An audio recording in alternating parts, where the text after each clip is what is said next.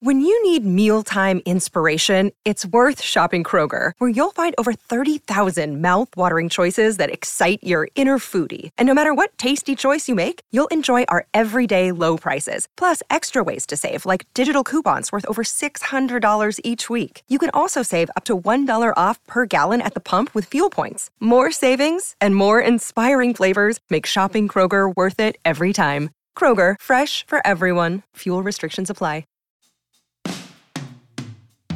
Hello, I'm Nicole Holiday, a linguistics professor at the University of Pennsylvania. And I'm Ben Zimmer, language columnist for The Wall Street Journal. And this is Spectacular Vernacular, a podcast where we not only explore language, we also play with it. This week, our special guest is Allison Waller, a journalist who wrote an award-winning article for The New York Times about how Black American Sign Language has flourished online, especially on TikTok. And we're going to try to stump a listener with a wordplay quiz that has an improv comedy theme. So, Nicole, the new academic year is underway. How are things going at Penn, where you teach? Yeah, it's great. It's nice to see students again in 3D after seeing them only in 2D last year. I have some amazing research assistants that are working on a big project that I've got going. And one of them was transcribing some files for me. And I don't want to put her on blast, but she's from Philly, and she said, to tell me that she had completed what I had asked her to do, she said, "I'm done the files." And my sociolinguist heart just exploded. And I didn't say anything to her because I found out that when you point out people's regional features in real conversation, sometimes it makes them feel awkward. But I just stored it in my brain that she has Philadelphia features. Yeah, "I'm done the files." That is definitely a Philly thing to say. It's funny, when people think about dialects of English, they usually just focus on differences in accents or word choice. But regional variations in grammar like that, they often fly under the radar. And I think saying something like, "I'm done the files," that's a good example of a grammatical construction that's totally natural for some speakers, but strikes others as pretty unusual. Right. It really stuck out to me because I'm from Central Ohio, and that is not a thing that we have there. But there's a great website for exploring North American English syntax in all of its variety. The site comes from the Yale Grammatical Diversity Project, and it's got pages on all sorts of phenomena. So there's a page on multiple modals like "I might could do that," which is something you maybe hear more often in the South, also in African-American English, and a page on positive anymore. So people in my family say this, but I don't say this. You get a construction like "gas is expensive anymore." Yeah, and that Yale site also has a page for that Philly-style construction, "I'm done" plus a noun or a noun phrase. And the page is really informative. So the Yale site, they call it the "done my homework" construction because "I'm done my homework" is a common form of it. And it turns out it's found not just in the Philadelphia region, Philly and South Jersey and Delaware, for instance, but also other places like Canada and Vermont. Yeah, a few linguists have looked into this, and they've come up with some interesting findings. So for the verb, it turns out it only really works with "I'm done something" or "I'm finished something," though some speakers in Vermont evidently can say something like "I'm started something." It might seem like people who say "I'm done my homework," they're just shortening "I'm done with my homework." That might be one theory, that this is just kind of a shortened or elliptical way of saying "I'm done with my homework." But there's a paper by a couple of linguists, Joseph Fruwald and Neil Myler, that shows it doesn't really work that way because those two constructions, "I'm done my homework" and "I'm done with my homework," they actually have different grammatical patterns and they have different interpretations too. Right. So when my research assistant said "I'm done the files," that meant that she had completed working on the files. But in the Philly dialect, "I'm done with the files" could mean something else. It could just mean that the person is finished using the files rather than completing the task. Yeah, Nicole, when you first mentioned to me what your RA said, I actually went looking for examples of this "done my homework" construction online. And I found a nice example of people arguing over whether it's grammatical or not. It's from a Facebook Live video from earlier this year that was posted by a TV meteorologist named Brittany Trumpy. And she's originally from outside of Philadelphia in southern New Jersey. But when she made the video, she was working at a TV station in South Carolina. And her coworkers give her some grief you can hear the station's news anchor, Patsy Kelly, who's from Indiana.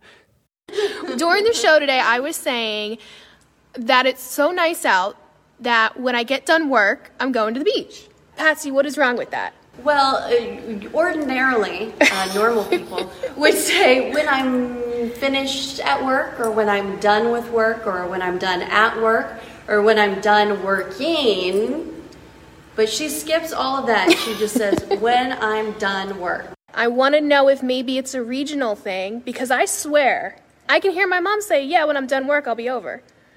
Well, Brittany, it is indeed a regional thing. Friend of the show, Corey Stamper, talks about this too in her great book, Word by Word, The Secret Life of Dictionaries. Corey isn't from the Philly region originally, but she's lived in South Jersey with her family for many years. In the book, she says that even though she was trained to be a careful, non-judgmental descriptivist, good linguist, when she worked as a lexicographer at Merriam-Webster, she still reacted negatively when she heard her daughter say, "I'm done my homework." Corey admits that she was concerned that if people heard her daughter say, "I'm done my homework," they'd think she wasn't smart just because she had picked up on this regional grammatical construction that's considered non-standard. It breaks my heart because I love regional variation, but we invest so much ideological power into the idea of this invented, quote-unquote, standard language that anything that diverged from the mythical standard ideal is often treated as lacking intelligence or education. But let's instead embrace linguistic diversity. That's what we're all about here at Spectacular Vernacular. And when we come back, we'll find out about how dialect diversity isn't just restricted to spoken languages, it's true of sign languages as well. So stay tuned for our interview with Allison Waller about Black American Sign Language and how it's getting new exposure online. Another day is here, and you're ready for it. What to wear? Check. Breakfast, lunch, and dinner? Check. Planning for what's next and how to save for it? That's where Bank of America can help. For your financial to-dos, Bank of America has experts ready to help get you closer to your goals. Get started at one of our local financial centers or 24/7 in our mobile banking app. Find a location near you at bankofamerica.com/talktous. What would you like the power to do? Mobile banking requires downloading the app and is only available for select devices. Message and data rates may apply. Bank of America N.A., member FDIC.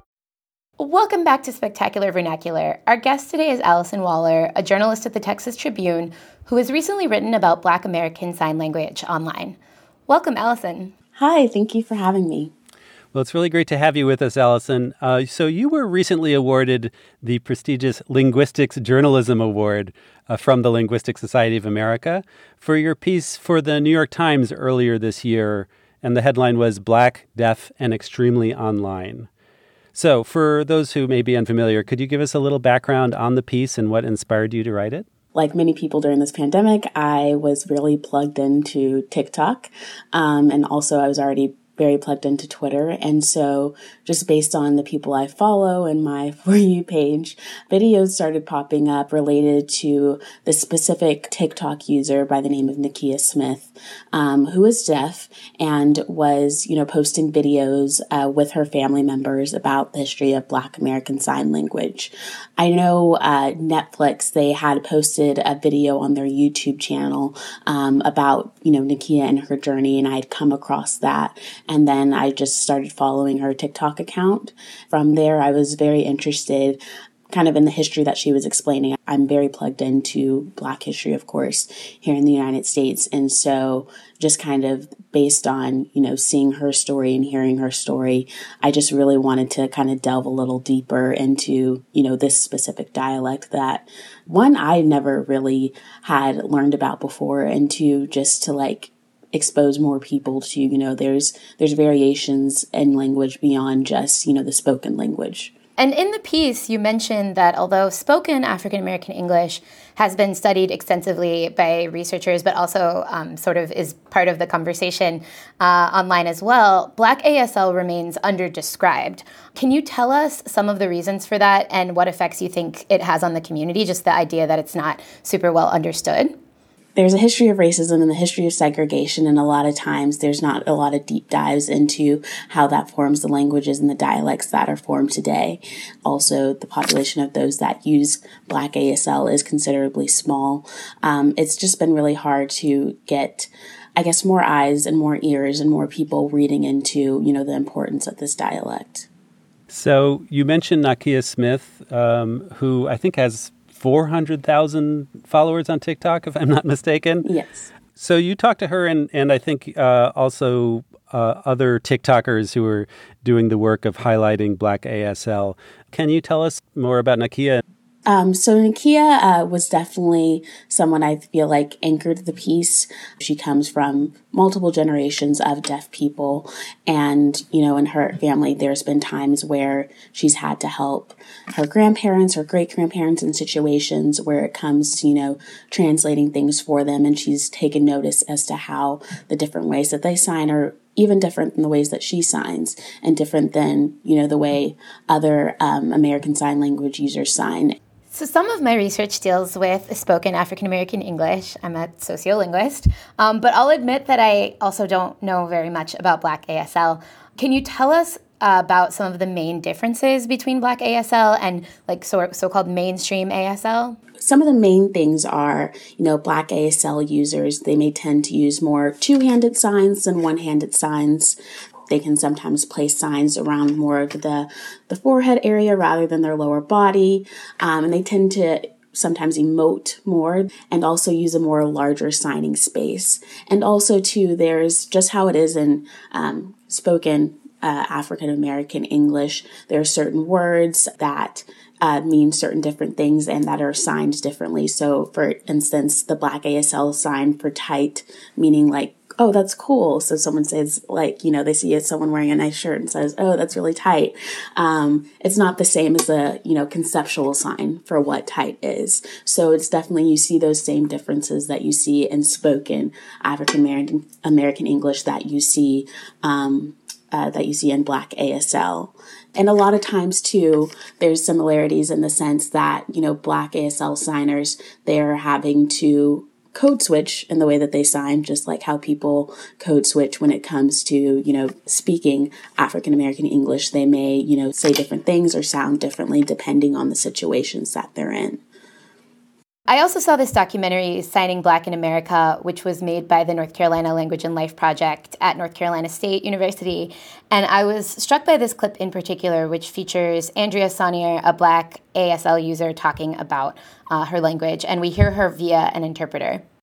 Growing up, I knew how we communicated using sign, but we didn't know what we did naturally was considered a language. But when I first saw the term Black ASL, I thought, oh, it's like Ebonics. We use Ebonics within the Black deaf community. We have our own version of Ebonics. So she uses the term Ebonics, which is a portmanteau of ebony and phonics, a combined word. But that's kind of fallen out of favor with sociolinguists and the public. So people will say now African-American English or African-American Vernacular English. But the point that she's making is kind of, as you said, Allison, that she sees these parallels between Black ASL and spoken African-American English. And I think that's awesome, right? So the first time that I was learning about Black ASL was actually, I talked to the people that were making this documentary, and the first thing that somebody told me was, oh, they use a larger signing space, which is what you had mentioned. And I study intonation, and so I was like, oh my God, it is intonation. They're doing more variability in the way they move their voice up and down, and that is the parallel to the signing space being a little bit larger. So I think those parallels are really interesting and probably speak to the contact between Black ASL and spoken AAE over time. Yeah, I would definitely agree with that. So Allison, you mentioned that Black ASL developed as a distinct dialect of sign language because of this history of segregation. Could you tell us a bit more about what you learned about the whole history and origins of Black ASL? After the Civil War, and according to, you know, research from Black ASL project team at Gallaudet University that I talked to, there were about, you know, 17 states in the District of Columbia that had Black deaf institutions or departments. Many of them were, of course, segregated from white institutions.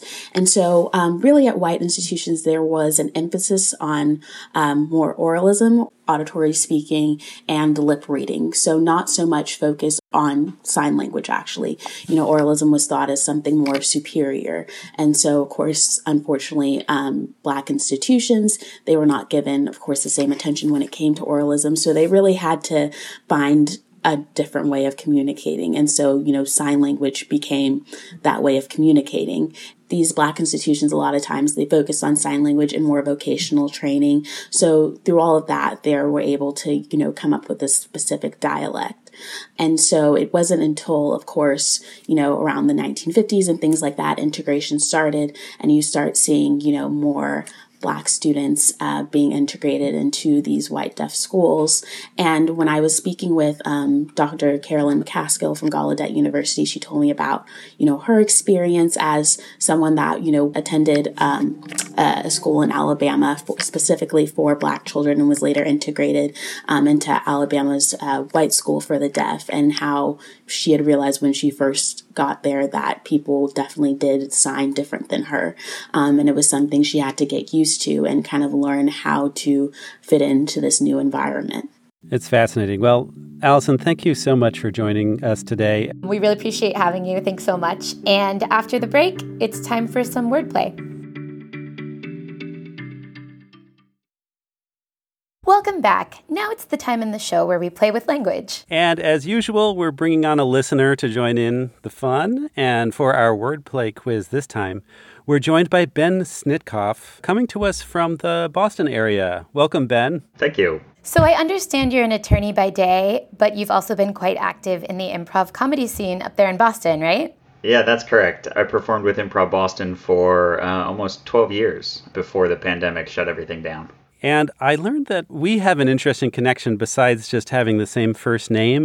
We have a mutual friend, Steve Kleinedler, a lexicographer who was formerly the executive editor of the American Heritage Dictionary, who you've performed with in the Boston improv comedy scene. Is that right? Yeah, I performed with him for several years in a team at Improv Boston. He taught one of my first improv classes, and when I was becoming a teacher, I was a TA under him for one of the first classes that I was leading as a teacher myself. And Steve has a very interesting tattoo on his back. It's a vowel chart, right? A vowel chart showing all the English vowels using the International Phonetic Alphabet. He does, yeah. And I took a picture of that for your brother's book, Science Inc., which is a wonderful book, if anyone has seen it. It is just filled with great tattoos of or relating to the sciences. Yes, my brother's name is Carl Zimmer. He's a science writer, and one of his books is this book, Science Inc., with tattoos of people getting science-related tattoos. And so Steve's tattoo, which was photographed by Ben Snitkoff, is in that book. Oh, I didn't even know. I always wondered if there was someone with IPA tattoos, and I considered getting some myself, but I just have a, I have a babblefish from Hitchhiker's Guide to the Galaxy. So if your brother ever makes another book, Ben, tell him to hit me up. Excellent. Okay, so other Ben, player Ben, since you're big into improv, could you explain what yes and means? Oh, yeah. So one of the tenets of improv is to accept what your partner is offering you and to build on that. So to take their idea, accept it by saying yes, and then build on it to help create a more detailed scene, a more in-depth universe for you two to play in and for the audience to watch. Well, we're going to do some improv with you, and we hope you will yes and our suggestions. Here's how it works. We'll give you clues for 2 words. The shorter word can be made into the longer word by phonetically adding a foreign word for yes to the beginning. If that sounds tough, don't worry. We can spot you the language of the yes word if you need a little assistance. Okay. Okay, so here is your first example. There is a word that's used for a famous time-traveling doctor. Add a foreign word for yes to the beginning, and it sounds like a shout. That's also the name of a popular web portal.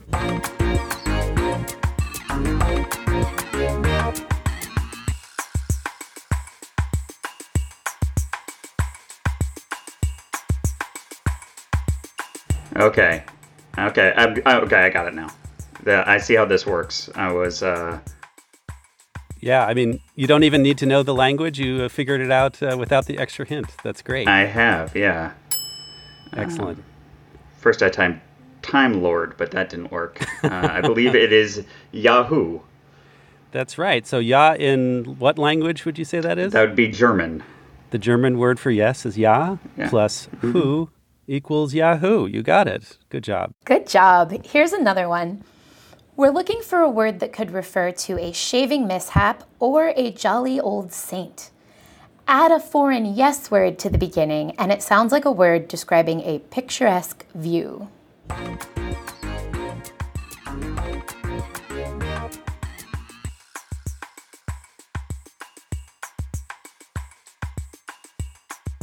Do you need the language for this one? Yeah, I think I will. So Spanish or Italian will help you here. Oh, okay. Okay, I got it. I was going with Russian and Japanese first, but those were not helping. Okay, so I believe this is C-Nick. Nick is a shaving mishap, and C is Spanish for yes. Or that famous Christmas dude, right? Yeah. Well done. Okay. Next up, we're looking for a word for uncertainty. That's also the title of an award-winning play and movie that takes place at a Catholic school. Add a foreign word for yes to the beginning, and it sounds like a secret place for bandits.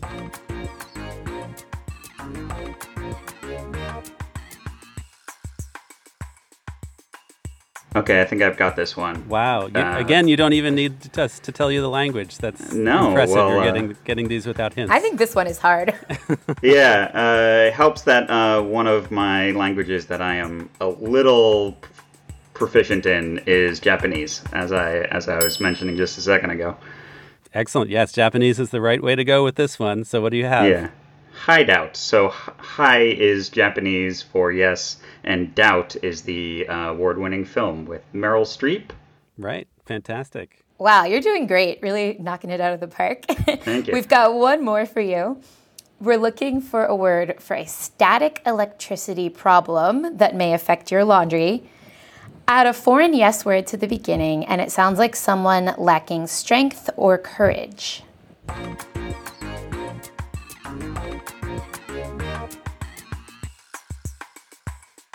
I've got the static electricity problem.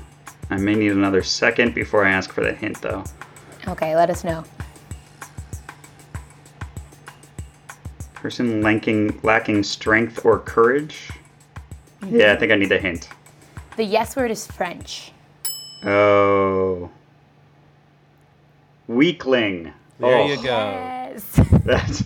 It's brutal. So we is French for yes, and then cling is static electricity problem. Exactly. We plus cling equals weakling. And you were no weakling on that quiz, I have to say. You did an amazing job.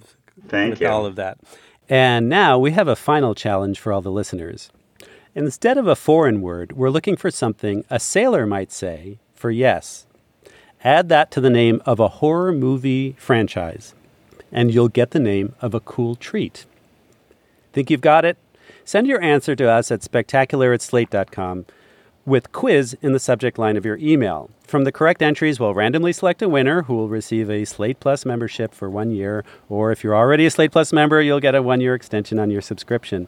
And we may bring you on the show to face a new wordplay challenge. And once again, we are looking for a sailor's word for yes, a horror movie franchise, and the name of a cool treat. Please send your answer to spectacular@slate.com with quiz in the subject line by midnight Eastern Time on October 6th. And thank you to Neville Fogarty and Jeremy Horowitz, my colleagues at Beyond Wordplay, for their help in coming up with this week's quiz. We're very pleased to announce the winner of the contest from our September 14th episode. John Miller of Rhode Island figured out that the Baseball Hall of Fame pitcher who best fits the Double Dutch theme is Bert Blijleven. He was born in the Netherlands, and of course his name is alliterative, like Double Dutch. Some of you had other guesses like Goose Gossage or Don Drysdale, but neither of them has Dutch roots like Bert Blijleven, whose nickname is actually The Dutchman. So congratulations to John Miller for figuring that out. Thanks to Ben Snitkoff for joining us. That's it for this week. We hope you've enjoyed the show. If you have, remember to subscribe wherever you get your podcasts. If you're subscribing on Apple Podcasts, please rate and review us while you're there. It helps other listeners find the show. And please consider subscribing to Slate Plus. Slate Plus members get benefits like full access to all the articles on slate.com, 0 ads on any Slate podcast, and bonus episodes of shows like Slow Burn and 1 Year. It's only $1 for the first month. To learn more, go to slate.com/spectacularplus. And thanks again to Allison Waller for being our guest this week. Spectacular Vernacular is produced by Jasmine Ellis, June Thomas is Senior Managing Producer, and Gabriel Roth is Editorial Director for Slate Podcasts. We'll be back in 2 weeks with more Spectacular Vernacular. Thanks for listening.